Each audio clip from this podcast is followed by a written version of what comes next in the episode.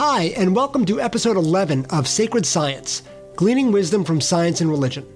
Thanks for joining us today. I'm Rabbi Jeff Mitelman, founding director of Sinai and Synapses, which bridges the worlds of religion and science.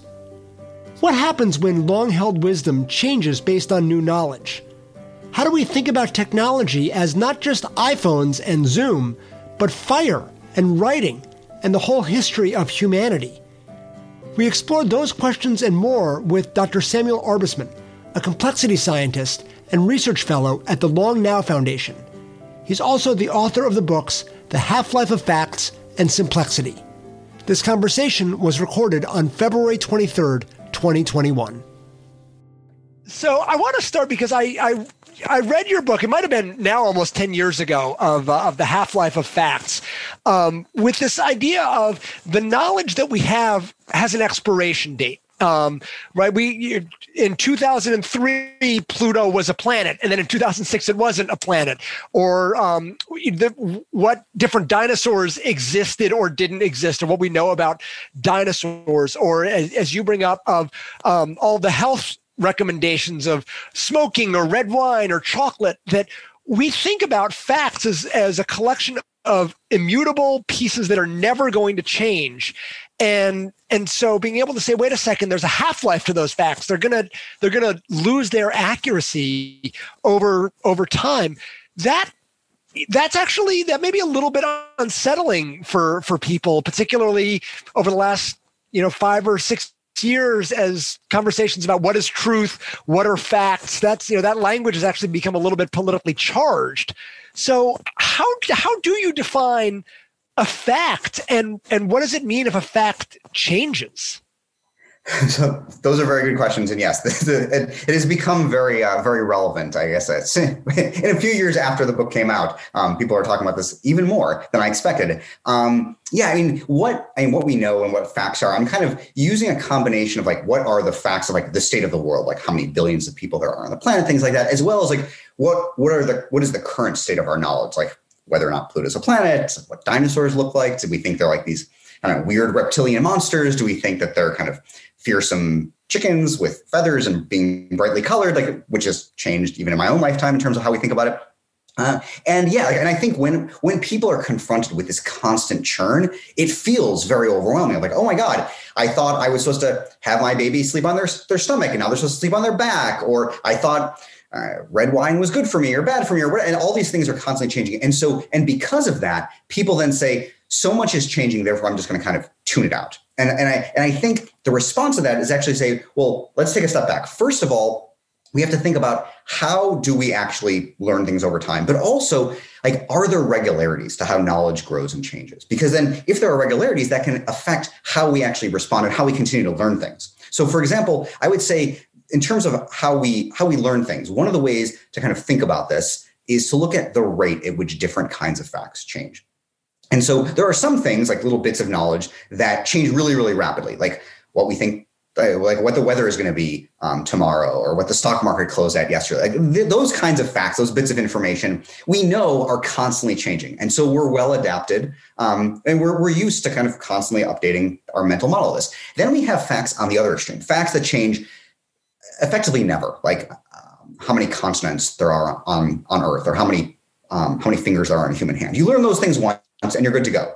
Um, but in between, there's actually a whole bunch of knowledge, which is things that change on the order of like decades or even the span of a human lifetime. The problem, though, is that we often learn those facts in the same way we learn facts that we think never change. And so these kind of middle class of facts, which I call mesofacts, um, these things encompass things from like like whether or not Pluto is a planet. Um, and by the way, this is not the first time that planets have actually been demoted. Um, so in the mid, mid 1800s, when asteroid when the asteroid belt was first being discovered, like the first few large asteroids were actually included as, as part of the planet. So I think like Ceres and some of the other large ones were included. And then people realized, oh wait, this is part of a larger asteroid belt, and then they got demoted. And so this is not the first time this kind of thing has happened, but recognizing that we have to constantly kind of update, otherwise we kind of get blindsided, I think is a really important fact uh, really important I guess not quite fact, but feature of how, the way we have to think about knowledge.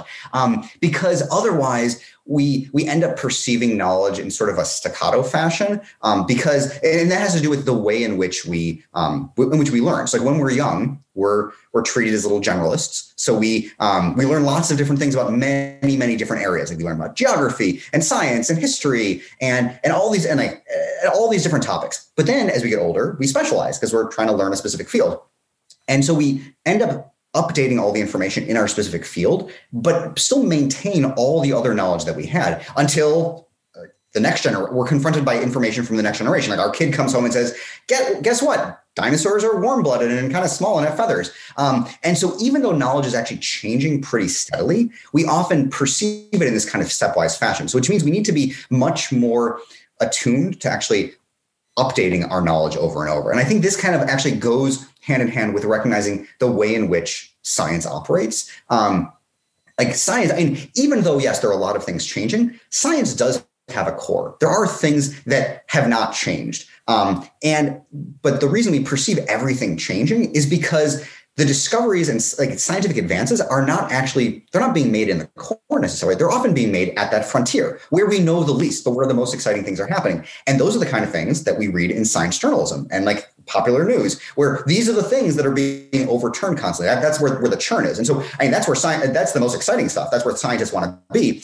But if that's the only part of science that you're looking at then it actually can be very overwhelming. Um, but i think even beyond that we have to recognize that um, well first of all well there's two things. One is that like science it's not just science is not a body of knowledge. It's really more it's a a regular it's a rigorous way of querying the world around us. And yeah and that's going to create changing knowledge but that's like that's also like that's the most exciting part of it and actually there was a um uh, a professor from when i was in grad school he told me this story that um he this is already after I had left and I had come back and he and I were chatting. Um, but he was teaching some course, and I guess he came in on like a Tuesday, and he said um, some some he relayed some information, I think, about um, theoretical ecology. I don't remember the exact thing. Uh, and then the next day, he actually read a paper that overturned everything he had read or that, he had taught the, the class. And so he went on a Thursday and he said, Remember what I told you on Tuesday? It's wrong. And if that bothers you, you need to get out of science. Like the whole point is like we have to recognize science is constantly in a draft form.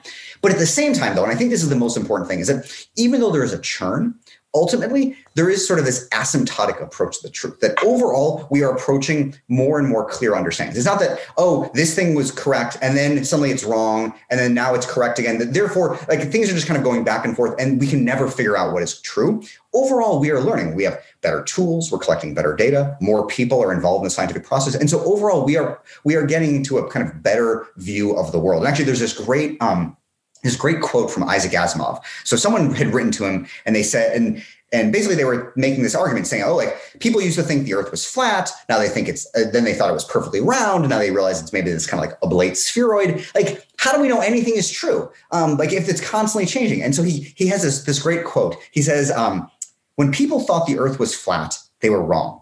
When people thought the earth was spherical, they were wrong. But if you think that thinking the earth is spherical is just as wrong as thinking the earth is flat, then your view is wronger than both of them put together. And so you have to recognize like, yes, things are changing and that's exciting, but it shouldn't be unnerving. It should be in, in part of rec- recognizing that we are constantly getting closer and closer to a true understanding of the world. And yeah, there's, I mean, we should any any uh, any bit of information we receive, we should have a like healthy dose of skepticism, and we should make sure though it doesn't veer into an unhealthy dose dose of skepticism and suddenly saying like, oh, because one time that other thing was thought to be wrong, therefore I'm just going to throw everything out and I'm kind of throw out the entire scientific process, recognizing that we are constantly moving forward. It's still a very human endeavor. It's not perfect, but it is. It's actually this pretty impressive thing where science as this endeavor is it involves imperfect humans, imperfect processes, but it is constantly perfecting itself and getting closer and closer to hopefully a true understanding of the world. Well, and, and I like the way that you're talking about it. And it actually reminds me of, of a little bit about uh, a phrase that I use about even theology. Um, there's a professor that I like uh, named Steven Goldman, who's written some books about um, the, the, history of science and scientific knowledge. And, and he, his book is called um, Science Wars What Scientists Know and How They Know It and and his last piece is he talked about the things as a as as a scientific object. So there's things as they are in reality with a capital R, and there's what we understand about it right now. And so the analogy that I like is the Earth has been whatever the Earth has been over its four point six billion years, right? We have no control over what the earth has been, but our understanding of the earth, of what the earth is, has gotten better and better with better measurements, better understanding, better uh, processes. It, it's becoming a, a, better understanding of what the earth has been, which, which, by the way, they could find out new information about it.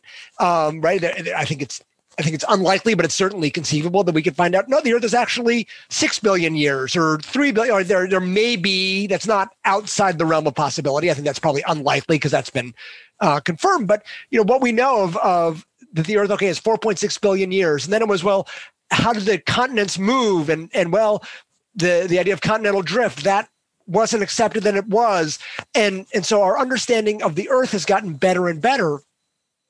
And you know, there's whatever the Earth has been in reality, but then there's the Earth as a scientific object. And it's the same kind of thing of atoms or the sun or Pluto, right? Pluto is like, Pluto doesn't care if Pluto's a planet or not. It's our definitional element of it.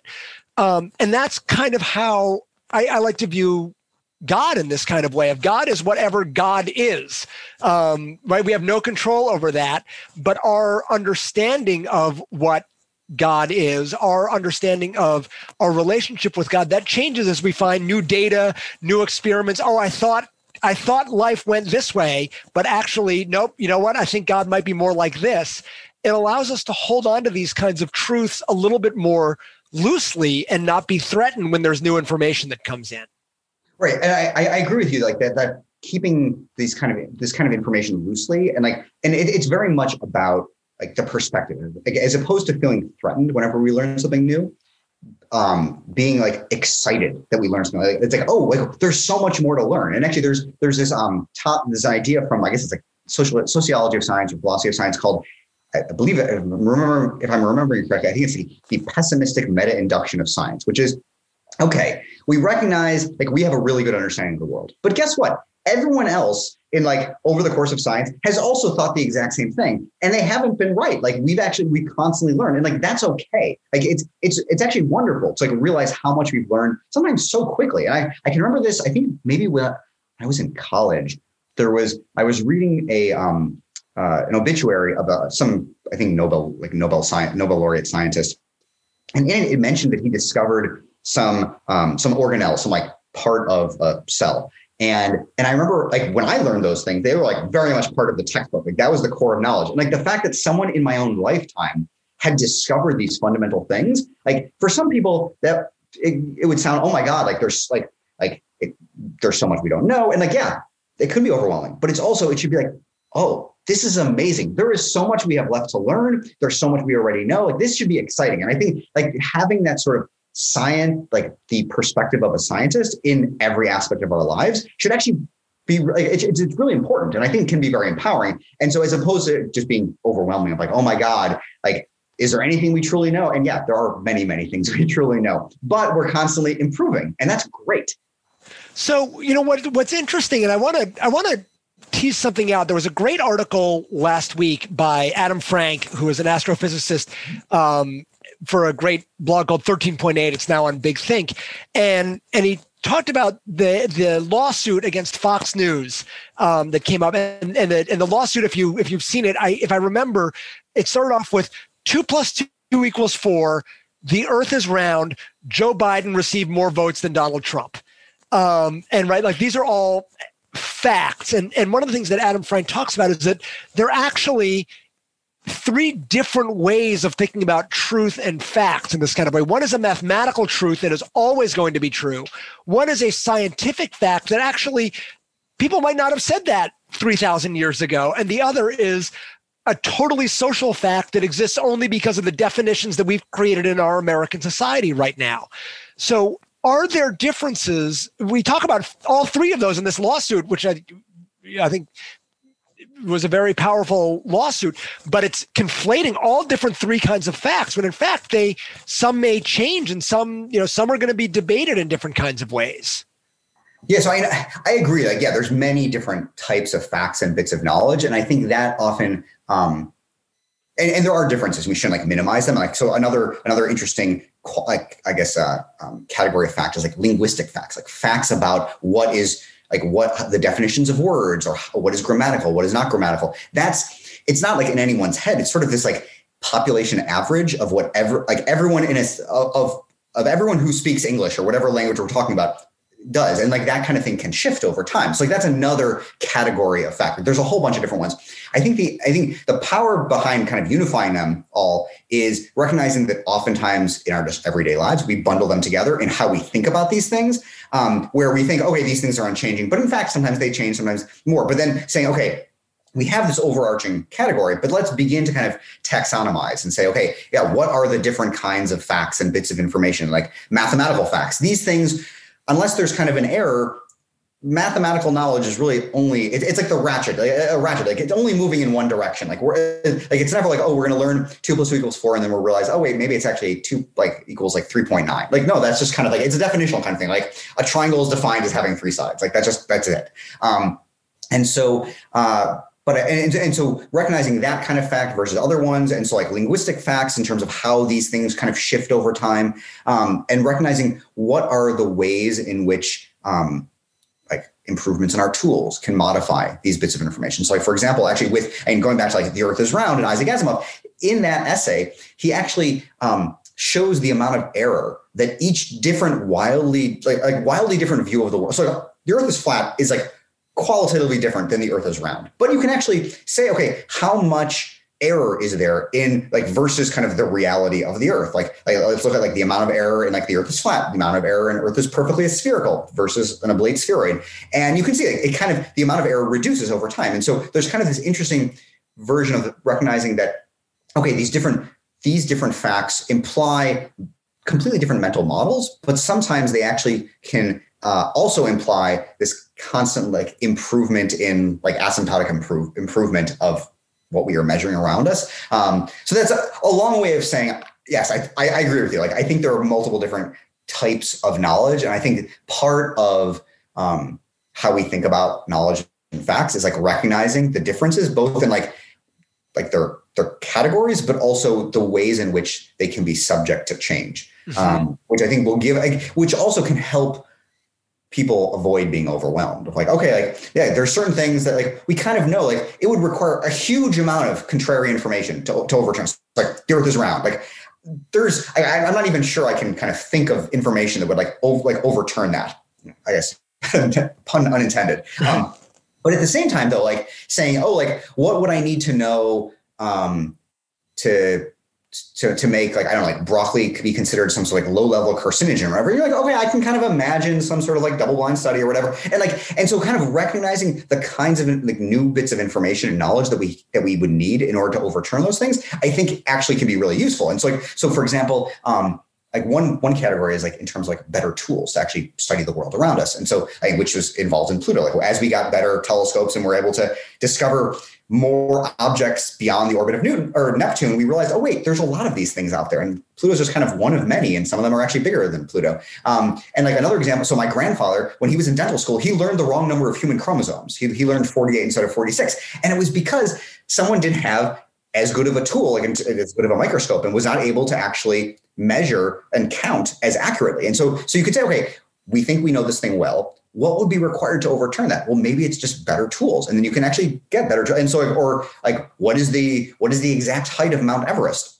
And at a certain point not only can you measure mount everest perfectly um, or very very carefully but you can actually measure it so carefully that you can realize that not only is it like is it exactly this height and we kind of know empirically that it's the tallest mountain in the world but we can actually know that it cha- that its height and its position on the earth actually changes slightly over time because of like plate tectonics or because of erosion and things like that. And so like as we learn as we build more and more tools and figure out what are the um, kind of like the boundaries of like where our knowledge can change then we can actually learn more. So i actually think yeah it's like recognizing the different categories and the different ways things can change um, is really important for kind of bounding our uncertainty but also giving us new directions for how we can kind of continue moving science forward well, and I, I like this idea of, of it's where the boundaries really come up because that's also so much of Judaism is about defining boundaries that um, you know, one line that I like to say is that Judaism helps us turn from the analog into the digital, right? Like, how do you know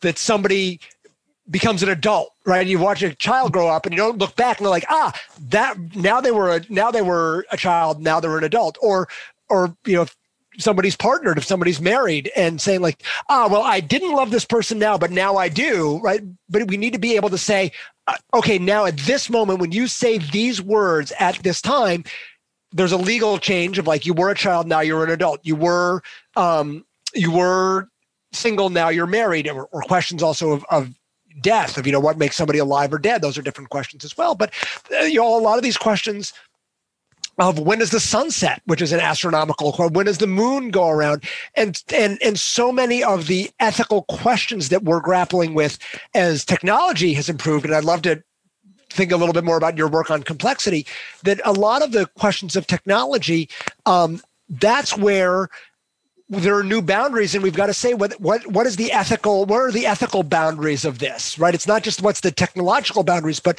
is it okay to to use CRISPR Cas9 technology to use this or not that and the reason that you're asking it is because it's on the boundary and we don't know yet and I, and I, and I love this idea like this boundary of like like boundaries and definitions because oftentimes as we learn more it makes us reconsider the boundaries that we have. So like going back to the Pluto example, yeah, like we kind of thought we would kind of know what what planets are like. These things like a certain size orbiting the sun. But then as we learn more, we start realizing like there's kind of counterexamples that make those definitions break down. And we have to kind of like rethink, okay, like maybe these definitions are not really good. And you see this kind of thing actually in like philosophy of biology in terms of how how do we define a biological species? and like the there's kind of like the classic one of like oh it's like like two two creatures are of the same species if they can like um, mate in the wild um, and produce like viable uh, uh, or I guess uh, like fertile young. Um, right. Yeah, and and the truth is like then you can like think of like all these counterexamples, other ones, and like there turns out there's like multiple different um, de- definitions of species, and the truth is like I'm not really sure anyone is like any specific species like species definition is like exactly correct. Um, but they're like they spur us to kind of think further about the biology and like speciation and what does it mean and how do we understand evolution. And and so for me like yeah like these boundaries and stuff like that um, maybe they're permeable and maybe they're not but either way they get us to kind of like think much more carefully about all this and um and and, and learn new things. Um now of course in judaism sometimes like the boundaries are kind of like a little bit more unchanging, but they can still kind of force you to say, okay, like let's figure out like at those like at the boundary cases. And actually going back to like related to technology, a lot of discussions in Jewish law are around those edge cases. Like edge cases are one of the things that technologies have to deal with all the time. It's like it's very easy to deal with like a calendar that has 365 days, but then you suddenly have to deal with, oh, like what about leap years and like other things and like yeah and like all these weird examples and like a lot of different like questions within Jewish law are around. Okay, let's say some uh, like I forgot like there's like the classic example of like oh like some animal that's kind of like one foot inside something, one foot outside something, like, and then like kick them out of the academy or whatever. But like it's still like these kind of questions are really interesting because they help you elucidate how you should be thinking about these things. Mm-hmm. Right, and, that's and there's a, I mean there's a, almost a scientific kind of way of thinking about this, and and and and it's not just these silly what if and um and and look, you know, they uh, we've been watching. My wife and I've been watching um, comedians in cars getting coffee, and uh, and watching Jerry Seinfeld, and they're talking about. Um, comedy and math and i remember hearing that actually it's also very similar with, with judaism too because judaism there's, there's a lot of history of, of jewish humor but a lot of these kinds of questions though like what would happen if and that's there's so many mathematical ideas and definitional questions but that's also the premise of every single comedy bit of what would happen if such and such happened and you play out what are the implications and and that allows you to really say here's what this means at its core Right. Yeah. Like how, what it means is core, and also like where our intuitions break down, and like where it breaks down is often something really weird and sometimes funny. And like you realize, oh wait, that was kind of like there was this assumption, but now it, when I take it all the way to its logical conclusion, yeah, that doesn't accord well at all, and then it results in uncomfortable laughter sometimes. Which right, that's right. That's well, and and you know your your other book about about complexity and about overcomplicated that you know I'd love to tease out a little bit of when simplicity is a is a virtue and when it's a vice and when is complexity a virtue and when is it a vice? Because they're not necessarily purely like simple is good and but there are some pieces where if something's oversimplified or overcomplicated that's really it's it's it's either it it um, it creates a binary thinking or it makes us throw up our hands. So when is when are those different aspects yeah. valuable yeah, that's a great question. And so there's like this quote from Einstein, which I I'm not sure if he actually said it exactly this way, but like the kind of the the classic thing is like everything should be made as simple as possible, but no simpler. And like, and I feel like that's like that's sort of like the the quick and easy way to describe it. But I think, I mean, really, when we think about like just like building a technology or building a model of a system, we have to think about okay, what like what is the goal of the thing we're building, and like when and, and also whether or not the complexity in that system is essential or accidental. Um, and so like the goal, like so so going to like the goal part, and I'll get to like that essential versus accidental. Um, when you're building, let's say, a technology to kind of handle something or a model, let's say a physics model or whatever, um, if your if your goal is just kind of have like a certain amount of understanding or maybe some intuition into some overly like much more complicated system, then like a simple model is actually really powerful because it, it says, okay, we're going to simplify some things and we're going to try to figure out what are the core features of some system that we actually need to be need to be focusing on. I mean, sometimes you can go a little too far, which is when you have like the joke where like the physicist is like, "Oh, assume a spherical cow," and like you're like, right. "Right, that's ridiculous." But at the same time, though, um, I think like even those simplifications, like even if they kind of end up breaking quite hard away from reality, they end up showing you, okay, what are the things we should be thinking about? So, like whether it's model organisms, toy models, like these things are actually really important for helping us like trying to trying to think, or they're often like simple little mental models. But when it comes to like building a technology that has to like operate in like the real messy world, then you actually do need complexity. And then the question becomes, okay, is the complexity you're building in, is it essential or is it accidental? And so like the what, what, but what I mean by essential complexity is this idea of like what is the like what is the necessary complexity to mimic or to handle the real world like like the complexity of the real world so i mentioned like calendars before um, like a calendar is a technology that is trying to handle a very messy fact which is that the like the number of days that the earth goes around the sun is not exactly a round number. Um, it's like it, you and it's not like exactly like, it's not 365 days exactly like 24 hours exactly. It's like a little bit more. And the thing is though and so that was like so the, the fix was the leap year um, which gave us like the julian calendar. But then people realized wait it's not because like the julian calendar was recognizing that um, that it was 365 and a quarter days that it went around the sun. Um, then people realized wait a second it's not actually exactly a quarter it's like a little bit different than that, which mean which meant like several hundred years ago we had to adopt the Gregorian calendar, which was like okay, we're going to do leap years most of the time, but not some other ones where it's like okay, it's like I think it's every year that is divisible by 100, but not also divisible by 400, then does, is not a leap year, like something crazy like that. Yep. And so you have to like because you're you're just removing a few, and and of course now we have leap seconds and all these different kinds of things, and yeah, like that's really complex and messy. But the reason it's complex and messy is because that complexity is essential. Like another technology is like self-driving cars. And self-driving cars, the technology underlying them is pretty sophisticated. But it's also sophisticated because they have to deal with a whole variety of sophisticated conditions. So it's one thing to say, okay, I'm going to have a car drive in perfect weather, like down a straight highway with no other traffic. But then suddenly you include other cars, pedestrians darting out, one way streets, um, bad weather, and like all these different edge cases and complexities of the real world conspire to make sure the technology is really, really complex. Now, that's different though. That kind of is essential complexity.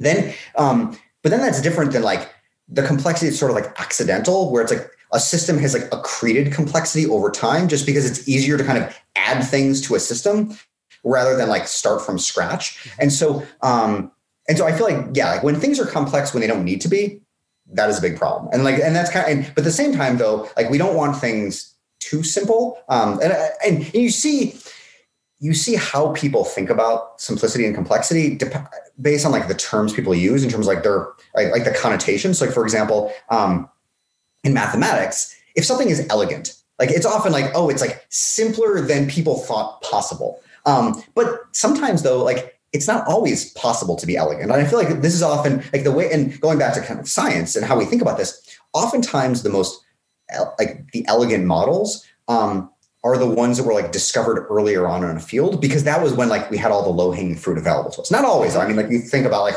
in terms like going back to like the models of the solar system, we had like like you had the kind of like the um, Earth centered one, and then you have like epicycles upon epicycles, and it kind of got more complicated until people realized, oh wait, we can just kind of flip it and make the sun the center. That being said, though, um, like the Copernican model of like exact circles doesn't actually work that well. It doesn't actually accord with the things we right. And then like Kepler was like, okay, we actually have to begin doing these ellipses. And like, and he actually was, I think, kind of unhappy with the fact that there were elliptical orbits because he wanted things to be this like nested platonic solids. Like he wanted it to be really elegant. And so, so when it comes to elegance and simplicity and complexity, if something is too simple or is so simple that it doesn't actually map onto reality in a way that we want, then then it's like then it needs to become more complex. Now, sometimes you might want to say, okay, like this is a simple model. We know it doesn't actually accord with things, but it helps us think about something. Going back to like the toy models, that's useful. But like, yeah, we have to still make sure that that when these models or technologies interact with the messy real world,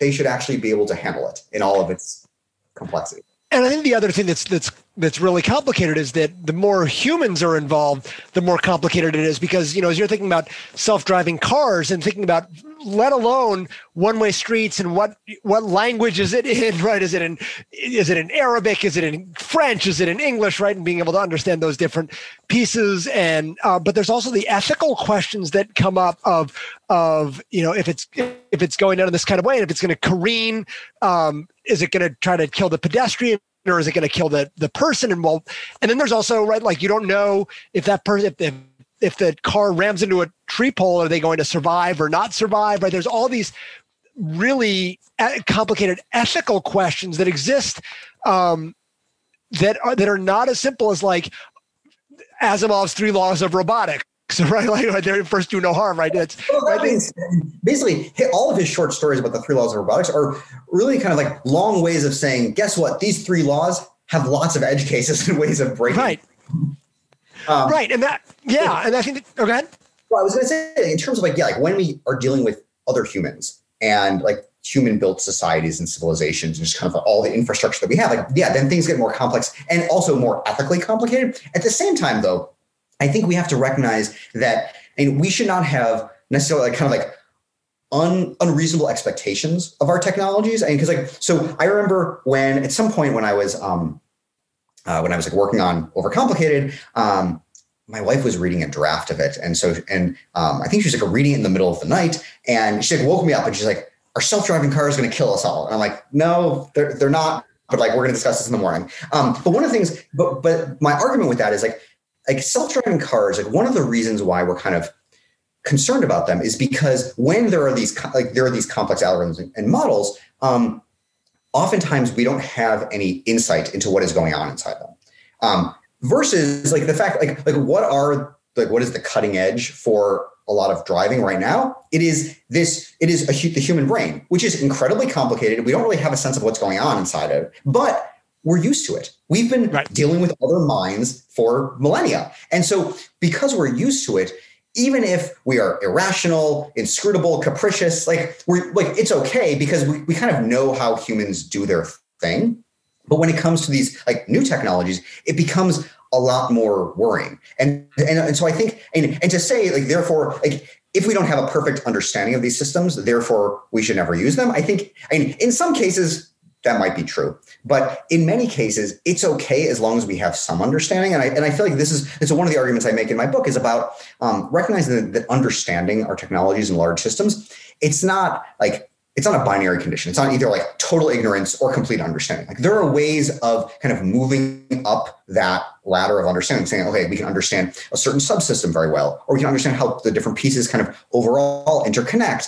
And even if we don't fully understand, like that's okay, which is, I mean, that's the way biologists approach like biological systems that are enormously complex, or neuroscientists try to understand the human brain like we just kind of have to kind of have this iterative approach constantly trying to improve and like and i think part of this is i mean i think i discussed like in my book about like technological humility like recognizing like it's okay to not necessarily be able to understand all of these systems around us. Like, and I feel like we have almost this like, like, um, cognitive triumphalist attitude of like, okay, like, and, and maybe it grew out of like the enlightenment, who knows, of like, oh, we can understand lots of things around us. Therefore, we should be able to understand everything. And like, yeah, I would love it if that were true. And I really sincerely hope, and we should, and we should not give up, but like, it, it's okay if we don't fully understand everything at every single moment in human history, because we're going to build complicated things. And actually, part and one of the interesting ways of trying to understand these systems is actually building other technologies to help understand things. And so there's been, I mean, over the past few years, a lot of work around like explanatory AI, where it's like using like artificial intelligence tools or machine learning or various other tools to actually try to interrogate and under and like look under the hood of these systems to try to understand what is going on. And so and and so in some ways it's like we've kind of created the problem, but we've also in creating this problem with technology have also created the solution. So I think there's a lot of really interesting possibilities there. Yeah, and actually, you know, one of the things that that a couple of our fellows, we have this interfaith fellowship, and and one of them is doing work on um, actually Islam and artificial intelligence. And one of the things that's that's interesting and challenging is what would happen in in either um, for example, Jewish law or Islamic law of being able to use explanatory AI, like of, of, an algorithm, like I have a halachic question of Jewish law, and I'm going to type it in, and the artificial in this black box, right? Because we can understand how rabbi the rabbis thought about these questions or or how Islamic scholars have talked about this. I think many of us would feel deeply uncomfortable um, following a, a, a, a, decision from a from from Jewish law of coming from spitting out of a, of black box of a of a computer here. Um, but is that is that you know is that going to is that going to happen? And on some level, that may be a little bit easier because there are going to be more and more edge cases that we're going to have to deal with. We may not be able to answer all the specific kinds of questions that we're grappling with. Um, yeah, no, and, and I think I mean, yeah, you definitely want, um, yeah, I would, you want to have like more explanatory power with all these kind of things. You don't want to have like an oracle that just like spits out answers. That being said, though, like when I kind of look at my children and how they interact with technology, like the like Amazon Alexa and things like that, like they seem pretty comfortable with this kind of like oracular approach to technology where like it just does something and I don't really know why. Um, and so I feel like it, it might be incumbent upon like the current like like adult generations to realize like we have to actually work hard to make sure these things are understandable before this next generation grows up and just doesn't care at all. That being said, I think like and for most of us, there are many situations where we just like all of us don't care how technologies operate and like they and oftentimes the only time we realize that like we get a hint of how things are working is like when things go wrong, like when there's kind of like this gap between how we thought the system was going to operate and how it actually does operate. I mean, like iPads and iPhones are these like sealed pieces of like glass and metal. Like we don't really know what's going on under the hood in those things. And like, and um, and for many cases, like we're okay with that. And I think it's it's the weird situation is not just when um like each of us are not okay with it, but like even the people who are building the systems themselves don't fully understand how these things work. Then we have to realize, oh wait, like something not not that something's got to give, but like we have to maybe strive a little bit um, more to actually kind of figure out how these things operate and how they sometimes don't. Because otherwise, it's the kind of thing where people just kind of blissfully go through the lives and like, oh yeah, we kind of understand all these technologies until of course they break down and then kind of too late. So we have to kind of realize right now that we need work to try to understand these things. Well, and and I think there's there's a line that I love um, that that is so simple, but it's but it was kind of revelatory to me, which is that technology outpaces ethics, and that and that comes up in, in a variety of different ways. That technology, almost by definition, creates a new situation in the world that we've never experienced before. So we don't know what the ethical questions are going to be because this technology is brand new. Um, and the other piece too is that particularly with with ethics ethics are are are really done in um, in in in like boards. So you know, if it's if it's if it's a if it's a religious ethics piece, it's a responsa committee from the rabbinical assembly or the orthodox movement or the reform movement or um, you know it's the medical review board or um, or it's politics and you know one of my favorite examples is that is that so many of the laws that we have about internet privacy came from uh, the privacy act which i think was written in 1974 um, and and and so being able to when we create these new technologies you know this example that that you know you think about it in the conservative movement or the reform movement or the orthodox movement very often you know you ask a question and it goes to the committee and they have a subcommittee and they talk and then they go back and they debate and, they, and then 18 months later they come up with their response. And at that point the technology is totally irrelevant here. Um, it was yeah. amazing. Watching how fast covid they were able to, to make some changes on covid but a lot of these things the technology is so much faster than what the ethical responses are going to be so I, I I agree with you that I think like yeah, technology it moves very rapidly and like and so yeah, sometimes like the, the ethical response can be slow. I, I think one of the ways that I've seen of like actually getting ahead of the technology, um, and this is going to sound kind of weird, but I actually I, I feel this way is is science fiction because like mm-hmm. oftentimes when people kind of think about okay, what are the ethical, uh, ethical, legal, societal ramifications of a technology? It's often like it's often in response to some, some technology, but science fiction not only does it kind of do this more holistically, it often says, okay, let's try to extrapolate outwards.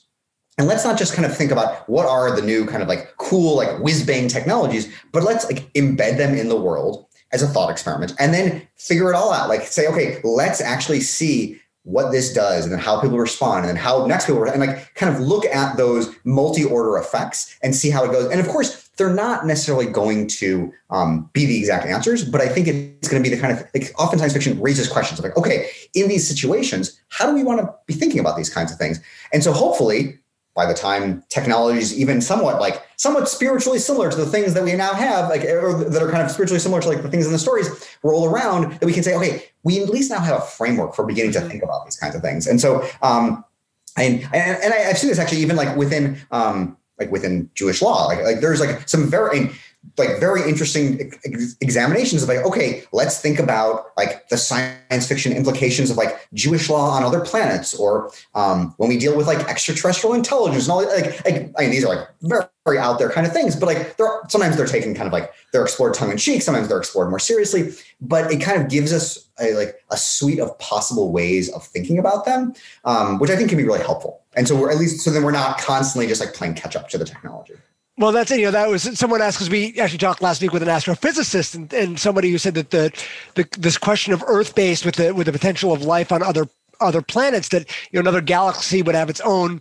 history and story. And and as we're trying to think through um, you know we landed the perseverance on the mars rover. We're recording this on on uh, february 23rd of 2021 so just you know, a couple days ago the perseverance landed on the mars rover. And i think that's some of these questions are, you know, what would ha- what would happen if, and, you know, what would happen if, and it allows you to be able to to push these edge cases, um, and then be able to say, um, oh, you know, this is like this story that we read. This is like this question that we that we brought up. And you know, there's there's the example that comes up now all the time that I've been seeing from a lot of places of the self-driving car um, of the parallel of the ox that gores, which is in in Exodus and, and pages and pages of Talmudic discussion um, of being able to say, wait a second, there, there actually been people who have talked about something that we can't get into its brain because we don't know its brain in this kind of way. It's designed to make our life easier. It is likely to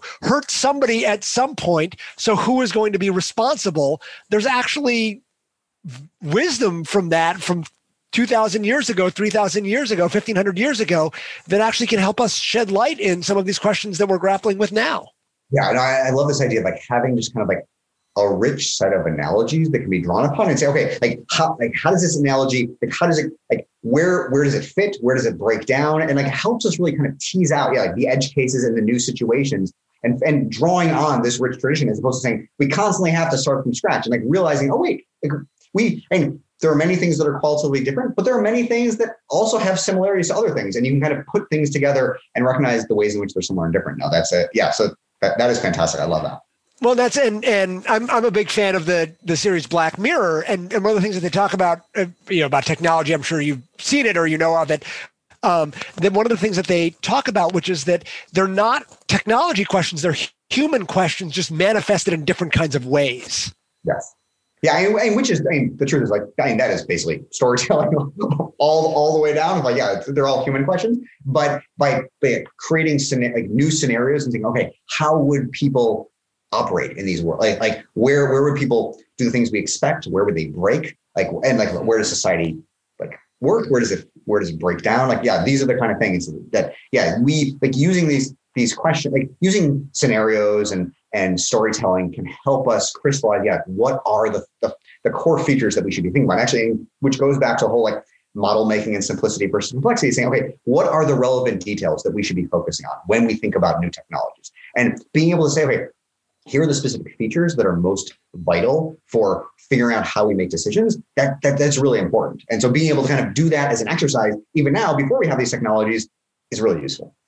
So I'm, I'm curious if there are particular technologies that you're seeing or that you're excited about or that you're nervous about um, you know because you are you have much more expertise right? We're lay people so we're either excited or terrified about everything but you and and don't know what actually we should be feeling about these kinds of things. What are a few pieces that you're seeing that you think are likely to be making a, a big impact on our on our day-to-day life or our society in the next maybe three to five years? So I know, so one area would be around like computational creativity of like computers and like AI that are almost like that are like that have some sort of creativity of their own. And so we see this with like, and we've already seen it with like G, was it OpenAI's uh, GPT three, like the like the text generation, like natural natural language processing engine that can generate very human readable text around things, and it doesn't seem like immediately like gibberish. Um, I, and I think as we kind of look at these tools um, or like tools that can kind of create art, um, figuring out how we think about ownership or um, what is truly creative or how do we rather like and and one of the things that, that I've begun thinking about in this kind of space is because oftentimes when people get concerned about it, like, oh my God, um, computers are going to start writing novels and making beautiful art and like all these like artists and creators are just going to be out of jobs. And I, and I think maybe in a hundred years down the line, I, I, don't know, but but certainly in the near term, like the the more interesting thing is this like human machine human machine partnership when it comes to creativity. Like how can we use computers and AI to kind of allow for more different types of creativity, where whether it's scientific creativity and like the kind of experiments we want to ask, whether it's the kind of like kind of thing where as I'm writing a novel, it will help suggest certain ideas or phrasing that I want to use. And so I think, I yeah, there's many ways to like be worried about it. And I think there's like a lot of really interesting dimensions to explore. And I, I, for me, I, I love seeing all the new things that are coming out. But it's also really exciting to say, okay, when we have these tools, how can we use them to make even different things than we could have otherwise? So um, yeah, I would say certainly like computational creativity and like right, like it's yeah, it is a fascinating space and, and one that I, I love looking at. And that's you know, I know that, that, IBM's Watson has been doing a lot of work on you know doing creativity and and particularly like in the medical field. And and what I think. Um, there was one, I think it was um, called Chef Watson. and actually generated new recipes um, like like for like for cooking and like and it was like combining unexpected ingredients in novel ways. And so yeah, there's really exciting things. like yeah, Watson has been used in some really kind of wild and interesting ways. And I think you know what what what people remember from from Watson now, which was ten years ago, which was that they that it beat it crushed the two greatest Jeopardy players there of, of, Ken Jennings and Brad Rutter. But what I actually think was the most interesting thing from that was um, they asked Watson to put its money where its mouth was, right? How much are they, how much, how certain were they about the answer? And they, and, and the final Jeopardy, they, Watson did not know the final answer, but it had five figures and it risked only $27 of being able to not just know what it knew, it knew what it didn't know. And it said, this is something that we, that, that, that our AI system is not certain on this, which is helpful if you're dealing with a with a medical professional who has seen all sorts of different things, right? Not just necessarily trust the AI, but to say for the AI to be able to say, hold on a second, I'm not this is my suggestion, but really don't trust me on this. I don't really know, right? I'm going to rely on you and your expertise here. That's a really powerful, uh, powerful combination. Yeah, no, I, I like that a lot, and I think also one of the another way of thinking about this kind of thing is also recognizing, like, I mean, yeah, we can say, okay, like eventually computers are like machines are going to be making discoveries we can't fully understand, but also recognizing that, um, like, they like we are the ones building these machines, and so like even though like it's it, it and I I have written about this where it's like I like we can have this like vicarious pride and like nachas, like the like Yiddish term nachas. Like it's okay. Like like like my kids, like their their their successes are not my successes, but I can still have like I can shep nachas for for what they do. and like and i feel like it's the same kind of thing with our machines that like we can have a certain amount of like technological nachas in what they do um, and maybe that is like a very small amount of, of joy in the face of like oh we're not going to understand these things further but like recognizing that um, can help us like, like also shows that yeah like, like that, that whole like the, the whole idea of like yeah may, maybe no one person knew could, could could perform on jeopardy nearly as well as watson did.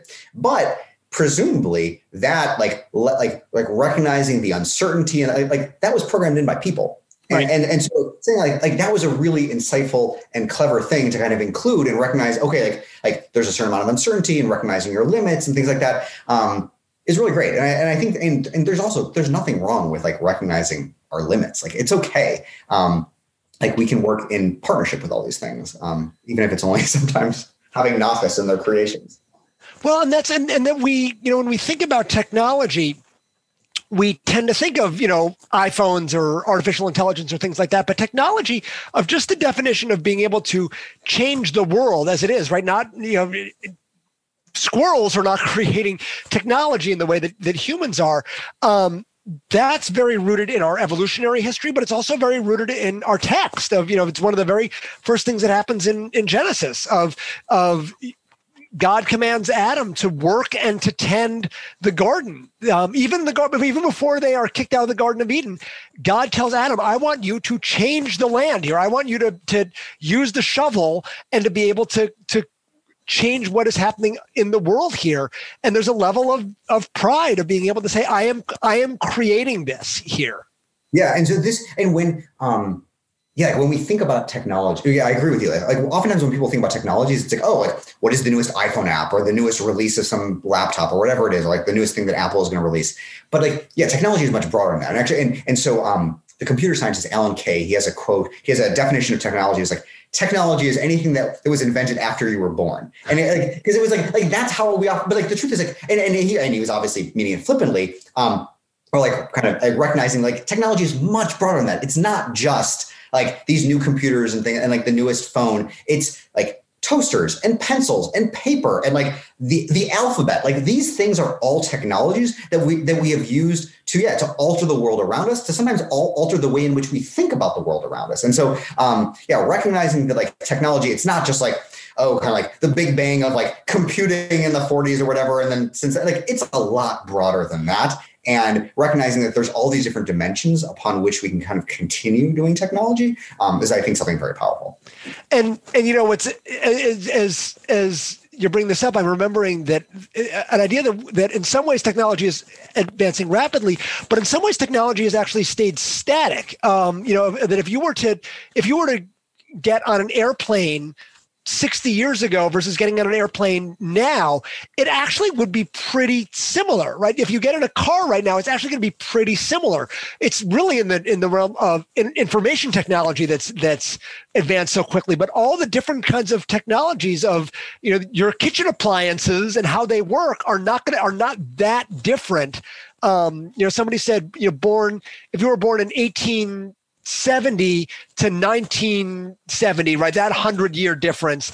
It's a massive change, but, but, um, but, you know, from, from, uh, 1900 to two, or 1910 to, to 2010, there, there would be many fewer changes that you would see. Yeah, and so this, I mean, like, and the, the economist Tyler Cowen talks about like the great stagnation of like, okay, like, are there kind of has there been a stagnation in like technological development? And and I think I, I think actually he's even written about how like more recently it seems like things are kind of speeding up. But I but I but at the same time though, and people have discussed this from different dimensions, like I'm not sure we want to like give informational information technology such short shifts. Like if you imagine like yeah, cars externally they might kind of seem like their basic shape and their basic structure is pretty pretty similar, but at the same time like modern cars they're not like they're machines, but they're essentially like massively complex computers on wheels. Like they have, I think, like tens of millions of lines of computer code, which and they are running things. And the truth is, even like, like some cars are actually qualitatively different. Like they don't actually run on gasoline anymore. Right. right.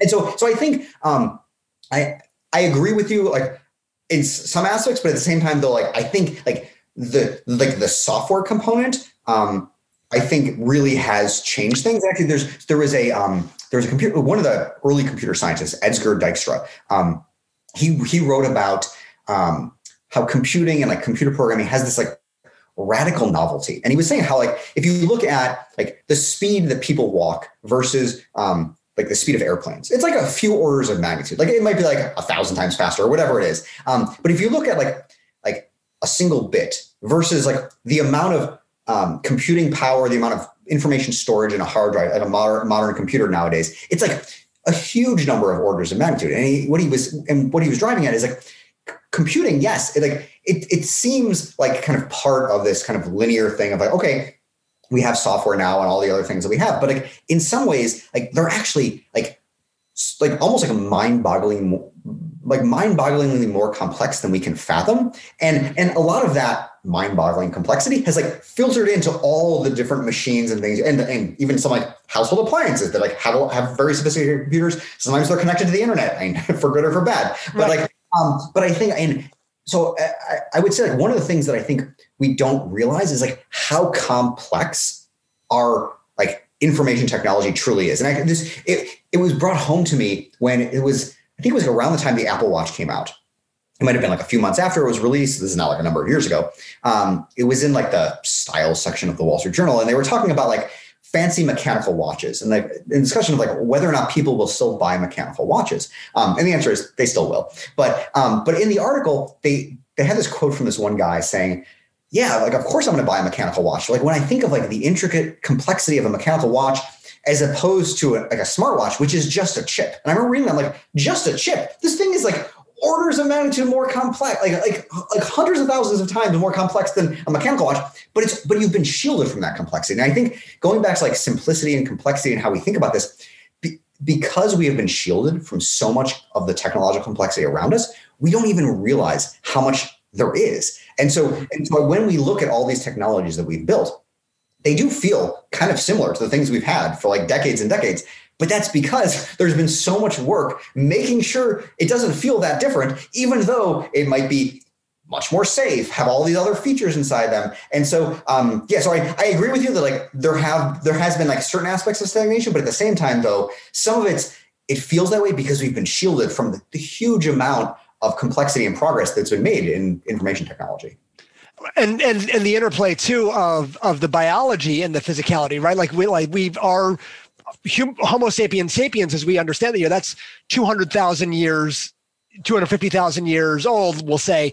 And, and civilization is what 10,000 years old? And and much much of the technology is the last 10 years. So a lot of that i think is for better or for worse trying to be able to tap into what what is our deep human connection in this kind of way. Um, you know there's as as uh, it might have been, I don't remember who said, but someone said, but you know, there's a reason that the, the computer mouse is about the same size as a rock, right? Because that's what our, our human hand is going to be able to have. Um, and, and being able to know what are the, what are the limitations, um, and, and being able to, to maybe even see behind that, but see see behind the veil and see the incredible human work that's been done. And by the way, how much has been done in terms of societal facts of right. One reason that cars are so much safer are be, is because of different regulations, because of of seat belts, because of airbags, because of speed limits. You know, there's right, and that's also behind the scenes, and that that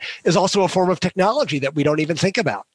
Oh, totally. And I think the one the one nice thing though, there's many nice things, but like one exciting thing though is like, even though, yeah, all these things are changing and yeah, there's kind of like this massive mi- mismatch of time scales of like, yeah, humans have been around for like this amount of time and like civilization has been shorter and like technology has been even shorter is as humans, we are unbelievably well adapted to dealing with massive amounts of change. Like I, so I remember, um, I mentioned my grandfather earlier, like the one who like learned the wrong number of chromosomes in, in dental school. Um, he, and he he was a, a science fiction reader for like his entire life. Um, he like read science fiction basically through like the entire like dawn of like the entire like modern genre. And so when when the iPhone came out, um, I remember I went with my father, and my grandfather to the Apple store. And we're playing with it, and he like look and he's like looking at it. He's like, "This is it. This is the object I've been reading about for all those years, and it's real now." And like we've gone from like that sense of like wonder of like, "Oh my god, this is an object dropped from like our imagination and like and like the stories of the future to oh my god why can't it do this specific thing why does it suck like, like we, and so so yeah and for better or for worse like we just don't even realize like, how wonderful these, these things are because we're actually really, really well adapted to change. And so, and I think that like speaks to some pretty powerful features of, of humanity, which is nice. It really does, and and thank you for for taking some time and illuminating us on some of these complexity pieces and how our our world changes and and the need to be able to be adaptable and to be able to recognize that the things that so many things that we hold true they are going to be hold true forever. Some are going to be for our lifetime and some we need to be able to say that may that may change right? This is this is something that's going to be um, okay and being being able to uh, know when do we need to totally adapt and when do we need to stay grounded in, in what we have um, and, and being able to recognize what's what's the the inherent complexity and what's the accidental complexity. Um, so thank you for the wonderful wisdom that you brought for us here this afternoon. My pleasure. This was fantastic.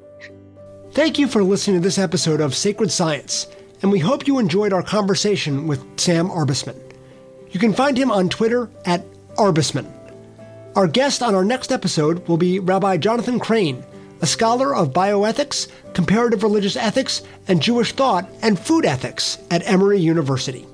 I've been your host, Rabbi Jeff Mitelman. Sacred Science is a production of Sinai and Synapses and is part of the Judaism Unbound Network. Sacred Science is produced by Jeff Mitelman and edited by Rachel Pincus and Zach Jackson. And to find all of our previous episodes and guests, you can find us at sinaiandsynapses.org or wherever you get your podcasts.